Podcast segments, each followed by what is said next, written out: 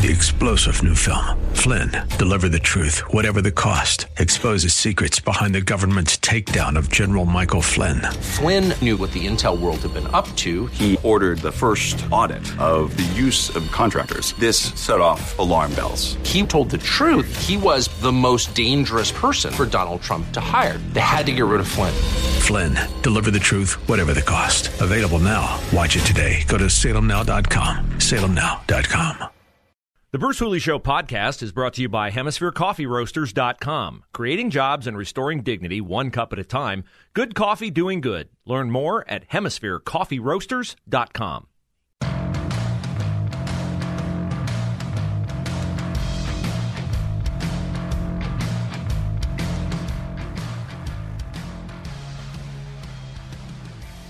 Just past noon, Bruce Hooley Show. Glad to have you with us here on 98.9 The Answer. The biggest headline of the day is that the Pfizer vaccine for COVID 19 has gained full approval from the FDA. What does that mean? How does this process come about? Should you view the vaccine any differently than you did before? Uh, I don't have the answers to those questions, but I can get you someone who does. She is Dr. Aleda Chen of Cedarville University. And she is the assistant dean of Cedarville's pharmacy school, which, yes, they have a pharmacy school, and it's a really good one at Cedarville. And Dr. Chen and uh, other esteemed professionals uh, will give your children great instruction uh, through a biblical prism. So, Dr. Chen, thank you so much for your time today. Appreciate you coming on on short notice. I'm happy to be on with you. Thank you very much. So I'm reading the wire accounts of the change in status for the Pfizer vaccine. It says that the emergency use authorization was based on clinical trials involving 37,000 people. The full approval was based on a study involving more than 44,000 people over six months. Is that the typical kind of uh, test uh, examination that is given to a vaccine before it makes the transition from emergency to full authorization? That's a great question. The key difference between the emergency use and the full authorization is not necessarily the more people, it's following over a longer period of time. So for emergency use authorization, we need two months of information. But then for the full approval, we're looking at that six month period of time. And so they were able to look at all of us, uh, all the healthcare professionals, all the older adults that got the early vaccines, and they've had updates throughout that and watching what's gone on with them, and also following some of the people in the clinical trials for a longer period of time. So that's the key difference. And usually in vaccine studies, we're looking at 30,000 people or more uh, to show that the vaccine is both safe and effective. So we've well exceeded the normal amount for uh, vaccine approval. Okay, so you know how this works. Everything's politicized on this. I can already hear that people will be saying uh, this wasn't given the typical process. It was rushed into permanent approval or full approval because uh, Joe Biden or someone wants you to get a vaccine. What you're saying is no, this is normal. This is the exact process they would follow for any vaccine of any type. There's nothing that's been expedited here. Maybe the urgency of it's expedited, but the six month waiting period is a normal waiting period, and they would have the same amount of data on this that they would have for something else. Absolutely. In fact, uh, you can look at many of the vaccines that we trust today, and they have a similar amount of people enrolled in their studies that you're seeing typically 30,000 or more, and you're seeing a similar length of follow-up. In fact, in, in this case, because so many people have gotten the vaccine just overall, uh, outside of the study, outside of some of the early people they followed, we have a really good sense of how this vaccine works because so many people have gotten it. And steps weren't skipped in this process. Sometimes things were run at the same time or, or, or things like that, but it doesn't change how the trials were run. They had to meet all the criteria. And in fact, this full approval is kind of another level of providing us the confidence that the vaccines weren't rushed, that they were done well. And we have to remember, this is not new technology. So this could feel rushed if this was something new. But we've been working on this vaccine technology for multiple years in response to some of the different flus that we saw, the H1N1 and things like that in the 2000s. And so this has been coming for a while. We've just applied it to a new infection, which is COVID.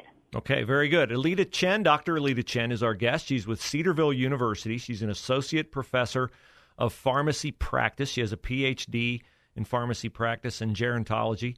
And uh, we're talking about the full approval now for the Pfizer vaccine. Is the first vaccine to gain full approval. The others have emergency approval. So you mentioned this technology, mRNA technology, which my layman's understanding of that is that it tells your body, "Hey, uh, you need to do this." Uh, some of us, I'm one who had COVID, a mild case. Uh, I recovered I had a physical examination previously scheduled two months after contracting and recovering from COVID. I was told from my blood test that I had the antibodies. That's what my body did on its own. Am I right in saying that mRNA induces your body to do uh, something that your body would do if it were exposed to whatever, I guess, small amount of COVID or whatever signals are are are put in that vaccine to get your body to produce antibodies? That's a really good way of looking at it. Yes, it works in that way. So it produce it carries what's known as a spike protein, but that's all the technical terms, yeah. right? It essentially goes into your cells and helps your body kind of give that red flag. Hey, you know, this is something that's a threat to your health and it produces the antibodies needs to fight it off. So your body in advance learns how to fight it off before you get COVID. And that's really what this vaccine is designed to do. Okay, so there are uh, there's great speculation, and we're talking with Dr. Aleda Chen, Cedarville University Associate Professor of Pharmacy Practice. There's a lot of speculation, a lot of conversation, a lot of debate. Uh, I have the antibodies. I had COVID. I recovered. I don't need to get the vaccine. I don't want to get the vaccine. Uh, from your perspective as a doctor and very educated on these matters, is there any reason why someone like myself, who's had COVID, recovered, and I don't, ha- I've not been vaccinated, I don't really see the need to get vaccinated. Uh, whether I should or shouldn't, do you? What would you tell me if if that's my reason for not getting it? I've had COVID, my body handled it. If I get it again, my body will handle it again. What would your advice to me be? You know, that's a really good question, and I think that's a question a lot of people are asking. So it's it's possible to get COVID again, and we're seeing that in, in the news, right? Yep. People are getting what's known as breakthrough or second cases of COVID, and so what the vaccine does is it's not going to necessarily 100% prevent you from getting COVID. We know that, but your second time of having COVID, you might get a lot more sick. We see people that end up in the intensive care unit. They're having trouble breathing. They have lung problems, cardiac problems, you know, heart problems, things like that. And so my recommendation would be to consider getting the vaccine maybe not to prevent COVID because you've got some antibodies there, but you want to make sure that your body is primed. It is ready to fight as well as it can so that you don't get super sick. Because what we are finding is those that get the vaccine, they don't die from COVID. Mm-hmm. They don't get as sick from COVID. People who get COVID naturally don't quite have the immune response that people who get the vaccine do. Now that's not every single person, but there's many people who don't get the vaccine who had COVID who don't quite aren't quite able to fight it off as well. But again, it's a personal choice. You've got to weigh your own choices, but those are some things to think about if you're not sure whether or not to get vaccinated. Dr. Aleda Chen, Cedarville University Associate Professor of Pharmacy Practice. Uh, I can ask you this because you're at Cedarville, and I know from having gone through the process uh, to be evaluated as an instructor at Cedarville that uh, I know what that's like. I know the questions they ask, and I know the answers that you have to give. So I can feel very comfortable asking you this, and I think my listeners here on the answer would be very interested in your perspective on this. There sure. are there are Christians who are not comfortable with this kind of a vaccine, this mRNA vaccine, they would be maybe more comfortable with quote unquote old technology, the Johnson and Johnson technology. Uh, as a believer, what's your perspective on this being something that, um, and again, this is kind of a very clumsy way of stating it, that it reprograms your body or gets your body to do something that your body wouldn't wouldn't do, which I guess we've just talked about. That's not necessarily true, but you know what I'm saying. There are people who have a hang up on this because they feel like it somehow conflicts with their faith. Absolutely. And, you know, as a believer, I don't just say, okay, science said it's great, I'm all for it, right? I need to be a Berean. I need to critically think and evaluate, right? Go back to God's word, see how it's consistent, make sure that I, I'm honoring God in all I do. So I would encourage everyone to do that um, and act within their conscience. So, you know, one of the questions out there is, does this alter my DNA, right? Am I changing who I am with this vaccine? Mm-hmm. So this, the, the mRNA technology, the mRNA vaccine, does not impact our DNA whatsoever. It only gives our cells information on how to create antibodies and then it's thrown out of the cell. It's deleted, it's eliminated. It doesn't, mRNA can't even impact our DNA, so it can't change it. It just doesn't work that way. So that, but that is a question that I've heard and something that people are concerned about.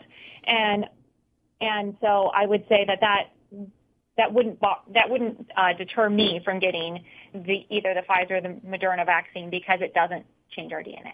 Very good.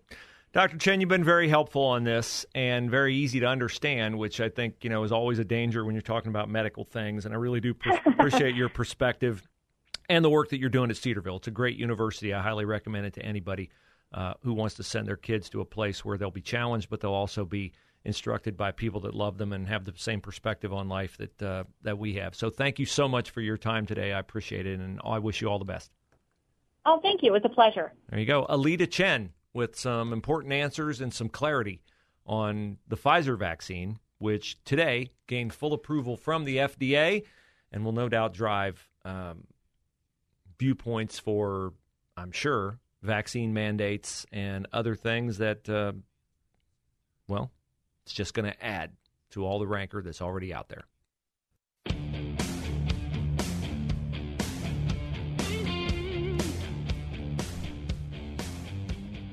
Well, criminals are bad people, but they're not stupid people.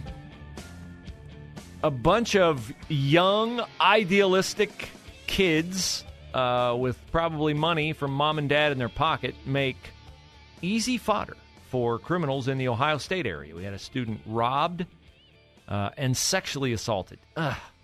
and two other students carjacked over the weekend. And then just after midnight uh, tonight, student walking down North High Street, approached by two suspects at Northwood Avenue before 2:30 a.m. One suspect pointed a gun at the student, demanded their property. Um, really, really bad, really bad. So you're not safe even in the campus area. Um, that's, I guess, not a surprise, but very, very uh, disconcerting. 844 Talk 989, our number. Chris in Columbus called it. He is on the Bruce Hooley Show. Hello, Chris. Hello. Hello, Chris. You're on the air. Okay, great. Um, I just wanted to first say I got a vaccine shot. Mm-hmm. Not necessarily didn't necessarily want to do it, but went ahead and did it. Uh, For employment reasons, like or because uh, somebody talked you into it, or why? If you didn't want to do it, why'd you do it? Uh, my wife. Okay. Basically, but but the two things I want to point out is first that, and you may have know you may know this, but do we know that the ex CEO of the FDA is now on the Pfizer board? Again, a guy named Scott Gottlieb. So that presents quite a conflict of interest. And secondly, I don't know if you've ever heard of a website called Armstrong Economics. Very good website. But he has a heading today where it says the FDA and the Gates Foundation collaborate to improve public health. And basically, it just says that Bill Gates, who is heavily invested in Pfizer, also contributes much money to those to the FDA and to Pfizer. And so that once again, another conflict of interest. Just two points I wanted to bring out. All right. Well, thank you. Thank you for making them. I mean, look, I'm I am willing to listen to any and all points. I will say the most um, the most heavily weighted answer uh, from our uh, doctor from Cedarville, our uh, pharmacist, from Cedarville, uh, to me, was the fact that this vaccine was not rushed through the process to get full approval. Uh, that to me was something that I knew I was going to hear, and So I will correct that when I hear that because look, if Anthony Fauci said that to me, I wouldn't believe it because he has not earned my trust. I have no reason at all, none, to distrust someone from Cedarville University because I know this they wouldn't be working at Cedarville University if they weren't a trustworthy person. So Aleda Chen is somebody whose words have great weight with me. And that's a comfort. I mean, it's a comfort. Does it mean I'll rush out and get a vaccine? No, it doesn't. Uh, as for Scott Gottlieb, I will say this: I don't. He he tweeted this morning his congratulations to his colleagues, or he said his former colleagues at Pfizer. I'm not saying you're wrong. I'm not saying he's not on the board. He may be on the board. I don't really care if he's on the board. What I know when you mention the name Scott Gottlieb to me, I do not lump Scott Gottlieb in with Anthony Fauci, Francis Collins, Rachel Walensky, and the other contradictory voices out there at the CDC and at the FDA. Because Scott Gottlieb has been interviewed on extensively and cited often on a site that I put my trust in, the Daily Wire. Ben Shapiro is not going to have Scott Gottlieb on and laud Scott Gottlieb as somebody who's trustworthy on COVID if Scott Gottlieb is a partisan actor. That much I know. And Ben Shapiro's been vaccinated, extols the vir- virtues of vaccines, got his parents vaccinated. He believes strongly in vaccines. So, but he's not a shill for the Biden administration. I mean, I can't even say that without laughing. So he's not a shill for the Biden administration, and uh, so that's where we are. I, I, I would be. There are many things about the vaccine, many things about COVID, that would cause me much greater concern than if Scott Gottlieb was on the board at Pfizer. That wouldn't bother me that much. Fauci, Collins, Walensky, I wouldn't trust them a bit. And they, they've earned my lack of trust. Uh, now, somebody who has earned our gratitude is Rob O'Neill, Navy SEAL, SEAL Team 6, shot and killed Osama bin Laden. Uh, Rob O'Neill's thoughts on what he sees unfolding in Afghanistan and what it might mean for our future and our safety here. I yeah, we're we're un, we're more unsafe today than we were yesterday, and um, it, this will be a, a, stain on his legacy, and it should be. This is a this is a big mistake. Yeah, I mean we, like I said, you, well they're they're going to send another couple thousand troops in there right now. So you know we took them out, sent them back in. Um, it's going to be harder because they're going to be embedded and they have our bases and our weapons now. But I mean, more Americans are going to fight. If we're going to get those Americans out of Kabul right now, some Americans are going to have to fight again. And that's men and women from the United States with blood on the ground again. And it's sad to see it. Um, but a lot of time, you know, it, it is, it, it's not as cut and dry again um, as um, people want it to be. But yeah, I mean, there are a lot of people that are not telling politicians and the public the truth about what's going on on the ground. I've heard there's a, you know, there's a hundreds of thousands of different experiences. I just know what I've seen not there now, but I think, uh, yeah, I think we're unsafe. Yeah, there's no other way to paint this. I mean, for Joe Biden to say over the weekend, and this led to a really interesting Chris Wallace question of Secretary of State Antony Blinken. Joe Biden said late, late last week, "Oh, ISIS is not in there anymore. They're not in there." He's nuts. He's he's lying. Okay, I don't know if he's like clueless, demented, cognitively compromised, however nice way you want to say it. He's lying. ISIS is in there. And if ISIS is in there, and there would be a lot more terrorists flocking there, we're in danger. Three star general Michael J. Flynn, head of the Pentagon Intelligence Agency, knew all the government's dirty secrets. He was one of the most respected generals in the military. Flynn knew what the intel world had been up to, he understood its funding. He ordered the first audit of the use of contractors. This set off alarm bells. The explosive new documentary, Flynn, deliver the truth, whatever the cost, uncovers the facts behind this scandal. Flynn told the truth. He was the most dangerous person for Donald Trump to hire. I find out the worst enemy that I'm going to face in my life is right here in America. They took my assessment and they wanted me to change it. And I was like, I'm not changing it. They had to get rid of Flynn. With in depth interviews, archival footage, and never before seen personal records of the man behind the headlines. I just felt like I was drowning. Flynn, deliver the truth, whatever the cost. Available now. Watch it today. Go to salemnow.com. Salemnow.com.